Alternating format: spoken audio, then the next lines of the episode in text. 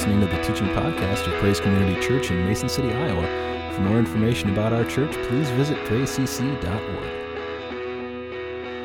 This morning, I want to kind of wrap up the series of messages we've been working our way through these last few weeks called Living Like Jesus Lived.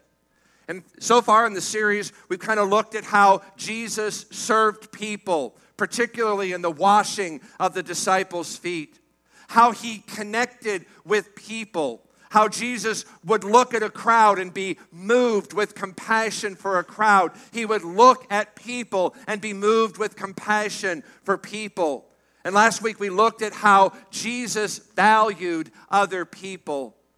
We talked about how every one of us is of immense value in God's eyes. So much so that God sent his only begotten Son who came and lived and died for us that we might be redeemed and restored back into a right relationship with our Heavenly Father. And this morning, I want to conclude our series by talking about how Jesus influenced others. Now, that word influence is defined as the capacity to have an effect on the character, development, or behavior of someone or something, or the effect itself. Now, many of us know just from our own personal experience that influence comes in both positive ways and negative ways. Now, obviously, Jesus sought to use his influence in positive ways, just as you and I should. Author John Maxwell writes extensively on the issue of leadership, and he says leadership is influence, nothing more, nothing less. And we know Jesus was definitely a leader. Jesus was a man of great influence. Maxwell goes on to say that influence can't be built without other people because influence comes from other people. Influence is something you give in response to who people perceive you to be. And we see this principle clearly throughout Scripture. And we see it very clearly in one particular interaction that Jesus has with a Samaritan woman there in John chapter 4. Many of you may be familiar with that story where Jesus stops. He's hungry and thirsty and stops at a well in Samaria around noon. And there he encounters a Samaritan woman, and right away Jesus asks her to give him a drink of water. Now, if you're familiar with the culture at that time, this was considered taboo for a man to speak to a woman, much less a Jew to a Samaritan, because the Jews and the Samaritans hated each other, as is reflected there in verse 9. So Jesus begins to have a discussion with this woman, and this discussion takes a very pivotal turn about verse 16 when Jesus asks the woman to go and get her husband. And she responds by telling Jesus she does not have a husband. And Jesus responds in verse 17, and he said to her, You have answered correctly. I have no husband.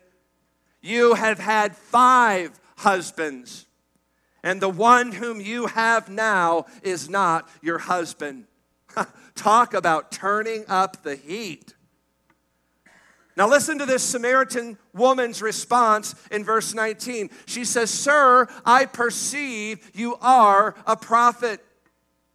Now, again, because of Jesus' prophetic insight, that revelation that God has given to him about this woman he's never met before, Jesus goes, in her estimation, from an ordinary Jewish man to the status of a prophet. And with it, his influence and his ability to lead her begins to increase. Remember what Maxwell said influence is something you give in response to people, who people perceive you to be. And so we see Jesus' influence is increasing with this Samaritan woman, and, Jesus is able to exercise that influence so much so that he brings her to the place where in verse 25 she says, I know that Messiah is coming, he who is called Christ. And when that one comes, he will declare all things to us. To which Jesus responds by saying in verse 26, I who speak to you am he. So, this ordinary Jewish man, then prophet, now Messiah, uh, this woman is so influenced and impacted by what Jesus says and offers to her that she leaves the well and she runs back into town. And what does she do? She starts telling everybody in her village about this man, Jesus, and how he knew all the things she had done. And so they leave the village and they go to where Jesus was to check him out for themselves. And look at the results of what this Samaritan woman did in sharing her story, her interaction with Jesus. We see it in verse 40. So when the Samaritans came to Jesus, they were asking him to stay with them, and Jesus stayed there two days. Many more believe because of his word. And they were saying to the woman, It is no longer because of what you said that we believe, for we have heard for ourselves and know that this one is indeed the Savior of the world. So, this Samaritan woman is influenced by Jesus, and eventually she's led to believe and to put her faith and trust in Jesus, who then goes and begins influencing others. So much so that they begin to put their faith and trust in Jesus. That is the power of influence. One important thing to remember here is this Samaritan woman was a person who probably had a pretty tainted reputation in her town. As a matter of fact, many scholars believe that is why she was at the well around noontime, because she's trying to avoid all of the other ladies who would usually come to the well early in the morning. And yet, despite her past, her failures, her mistakes, Jesus was able to use his position, his influence, to lead her to faith and trust in him, and then also use her to reach others. The good news of this is if Jesus can use a woman like this, he can use any of us. Despite our past mistakes, our failures, our mistakes, our reputation, our limitations, and any other excuses we try to hide behind. We don't have to be able in order for God to use us, we just need to be available. That is why I believe it is so important to study the life of Jesus, to imitate the life of Jesus, because he was by far and away the most influential person who has ever lived or will ever live. Think about this Socrates taught for 40 years, Plato for 50 years, Aristotle for 40, and yet Jesus only taught for three years. And yet, who can dispute or deny the influence of Jesus Christ for three years is far greater than the combined 130 years of some of the greatest philosophers and thinkers who ever lived. And just as Jesus used his influence to accomplish the greatest work in the history of mankind, which is bringing people back to God. He wants us involved and engaged in that same work. In what many believe to be the greatest sermon ever preached in the history of the world, Jesus shares with us the very simple truth of how we can be a person of influence and use that influence to make an eternal impact on the lives of others. So if you have your Bibles with you this morning, I would invite you to open them to Matthew chapter 5. One other thing that's important to remember regarding influence every one, every one of you in this room has the potential to influence others. Now, whether you use that influence in good ways or bad ways, every one of you has the potential to influence others. Now, before you can wonder or question if you would ever be a person of influence, I want you to remember where Jesus was and who Jesus is speaking to there in Matthew chapter 5. Jesus was not in Athens speaking to these brilliant philosophers. Jesus was not in Rome speaking to military generals. He wasn't speaking to the United Nations, the Congress, the Parliament. Jesus is standing on a hillside in a rural area known as Galilee. And the people standing on that hillside listening to Jesus were about as low a class of people as you could find, at least socioeconomically. The wealthy, the rich people in Jerusalem, they looked down on, they despised people of Galilee and kind of thought of them as nothing but a bunch of country bumpkins. And to put this in perspective, for those of you who are older, these people were kind of a bunch of Beverly hillbillies. For those of you who are younger, it's as if Jesus was talking to the Duck Dynasty crowd. A sophisticated woman in that crowd that day was probably Honey Boo Boo. And it was to that crowd, those people, in that setting, that Jesus said this You are the salt of the earth. You are the light of the world. Can you just imagine thousands of people looking at each other, amazed and astonished, saying, Is he talking to me? He was talking to them. And because enough of them took him seriously and chose to become salt and light, Christianity is now on every continent on the planet. And here you and I are today. This leader, Jesus Christ, changed and impacted this world. Nobody he truly touched was ever the same. And I just believe if we choose, we decide to live like Jesus, we can change, we can impact, we can influence our world. And by the grace and the power of God, people will never be the same. So let me just share with you quickly two simple things that we need to remember if we want to be a person of influence. First is show a godly life to others. Not a perfect life. None of us live a perfect life. But we're called to strive to live toward a godly life to others. Jesus begins with this incredible statement in Matthew 5:13, "You are the salt of the earth."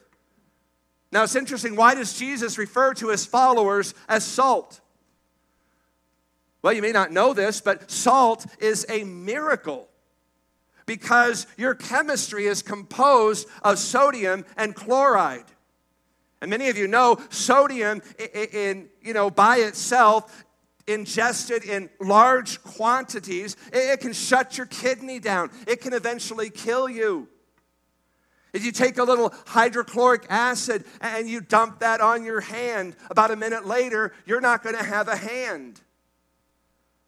But when you add sodium to hydrochloride, you end up with salt, which is one of the most useful enduring substances on the planet. As a matter of fact, it was even more valuable and useful in Jesus' day. What we take for granted was like pure gold back then. Many of you know salt is a preservative. 2,000 years ago, people didn't have the modern convenience of refrigerators like we have today. Salt was so valuable back in Jesus' day, it was traded ounce for ounce with gold. Roman soldiers' salaries were often paid in salt. In a way, we Our salaries are too. The word salary comes from the Latin word salarium, which comes from the word, root word sol or salt. Many of you know one of the major industries in Galilee at that time was fishing. Fishermen understood the value, the importance of salt, because salt is a preservative and a preventative. It prevents decay and corruption. And so when those fishermen caught fish, the only way they could keep them fresh was to take them and just cover them in salt until they could get them to the market. Otherwise, the fish would rot and smell and become useless. One of the ways you become a person of influence is just by allowing your life to be sprinkled like salt, to be poured out like salt. Do you know what salt tastes like? You ever tried to define that? It, it's salty. I mean, we really can't find other words to describe how salt tastes. There, there's really nothing quite like it. Matter of fact, go into any restaurant, sit down and meet, uh, eat a meal, and nobody has to tell you if the food is salty. You know right away. And here's the point Jesus was making when you are with other people, they should be able to experience, to sense, to taste the godly difference in your life. Listen to what Jesus said again You are the salt of the earth. He did not say you are the salt of the church. The church does not exist for itself.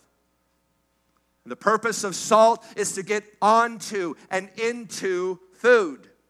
You can take the best table salt in the whole world, and if all you do is just even put it one centimeter away from the food, the salt is useless. So we cannot be the salt of the earth in here. Jesus is saying you need to be the salt of the earth out there. Salt is worthless if it never comes in contact with food. It may look nice in the shaker, but if it never gets out of the shaker, it's, it's pointless, it's worthless. So I want you to get this picture down in your mind. The church is the salt shaker, you are the salt. We shouldn't just walk out of here. We ought to be poured out. We ought to be sprinkled out of here into our schools, our businesses, our offices, our neighborhoods, and let people experience, let people taste that the Lord is good. That Jesus makes a difference in me and He can make a difference in you. Lady walked into a little mom and pop grocery store and asked the manager, Do you sell salt? And he said, Do we sell salt? Just look. And he takes this lady over to an entire wall of shelves that was stocked with nothing but salt Morton salt, iodine salt, kosher salt, sea salt, rock salt, garlic salt, seasoning salt, Epsom salts. There was every kind of salt imaginable. And this lady was amazed. And the manager said, Ma'am, you think this is something? Follow me. He proceeds to lead her to a back room that was filled with shelves and bins and cartons and barrels and boxes of salt. This lady says, This is unreal. The grocer said, You haven't seen anything yet. And he leads her down some steps into a huge basement, five times as large as the previous room. And there she sees it's filled wall to wall, floor to ceiling with every kind of imaginable form, shape, size of salt you could imagine. And the lady looked at him and she said, You really do sell salt. The manager said, Actually, we don't. That's the problem. We never sell salt. But now that salt salesman comes by every week, boy, does he sell salt. Again, salt that just stays on the shelf, never used, it's worthless. We got to get out of our churches, out of our houses, out of our holy huddles, out of our Bible studies, and we need to begin to show and to demonstrate a godly life to our next door neighbors, to the people that work under us or above us, to our classmates, our teammates, our relatives, and to our friends.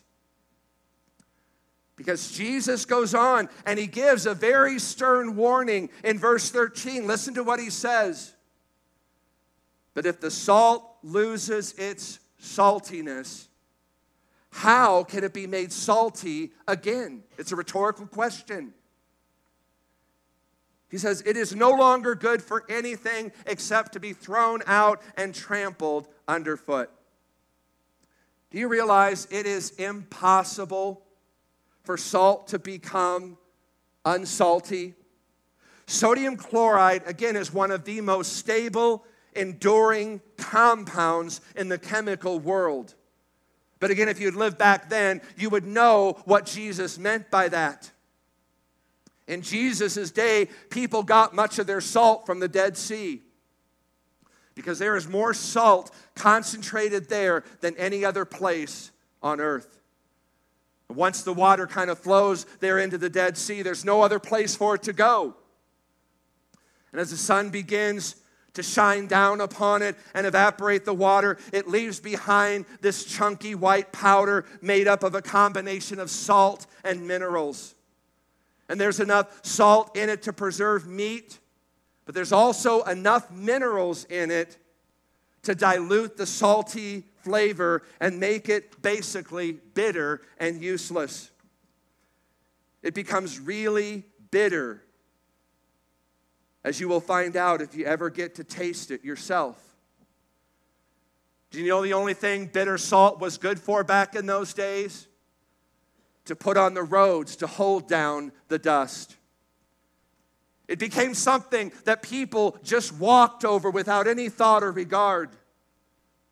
The point is, Christianity loses its flavor. The church loses its attractiveness and influence when we begin to live like unbelievers.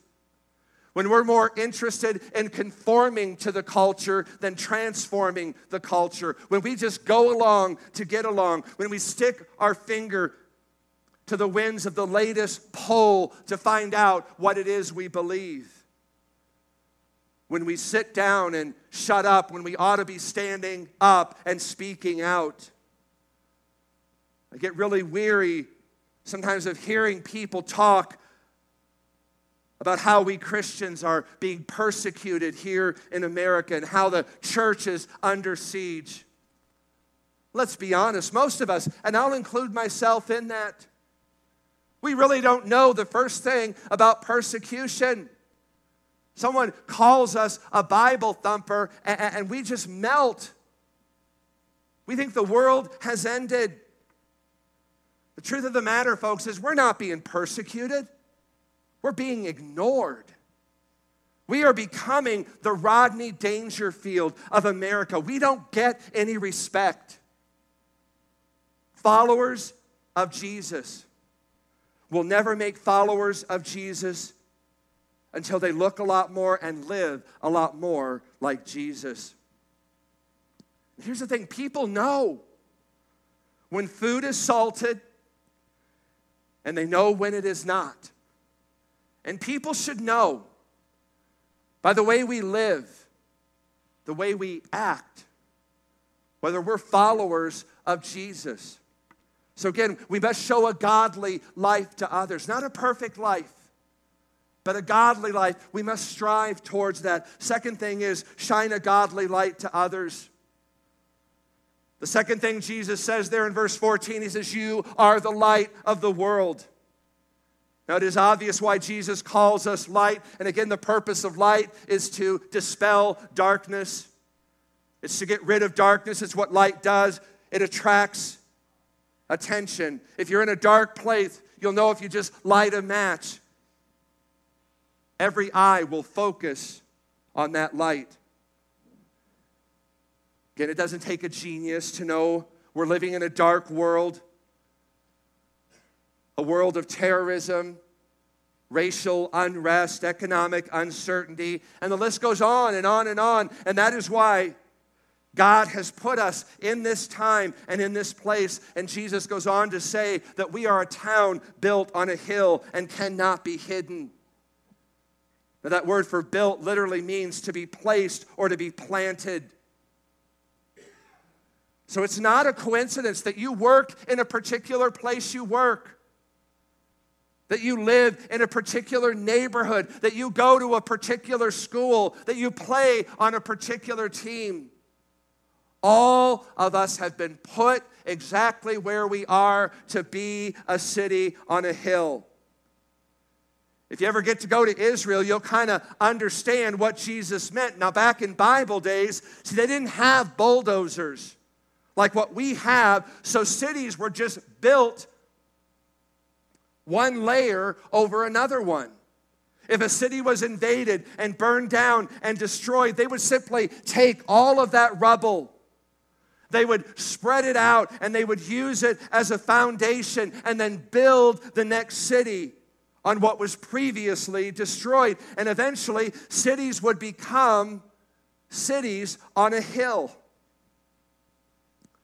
And whether in the daytime with the sunlight shining off the white limestone or those houses, or in the nighttime when all of those houses would be illuminated by candles, they would become that city on a hill that can be seen. Jesus goes on in verse 7, 15 there, and he says, Neither do people light a lamp and put it under a bowl. Instead, they put it on a stand, and it gives light to everyone in the house. Again, we don't understand this. We have electricity. We have lighting in our houses because we don't want to sit in the dark.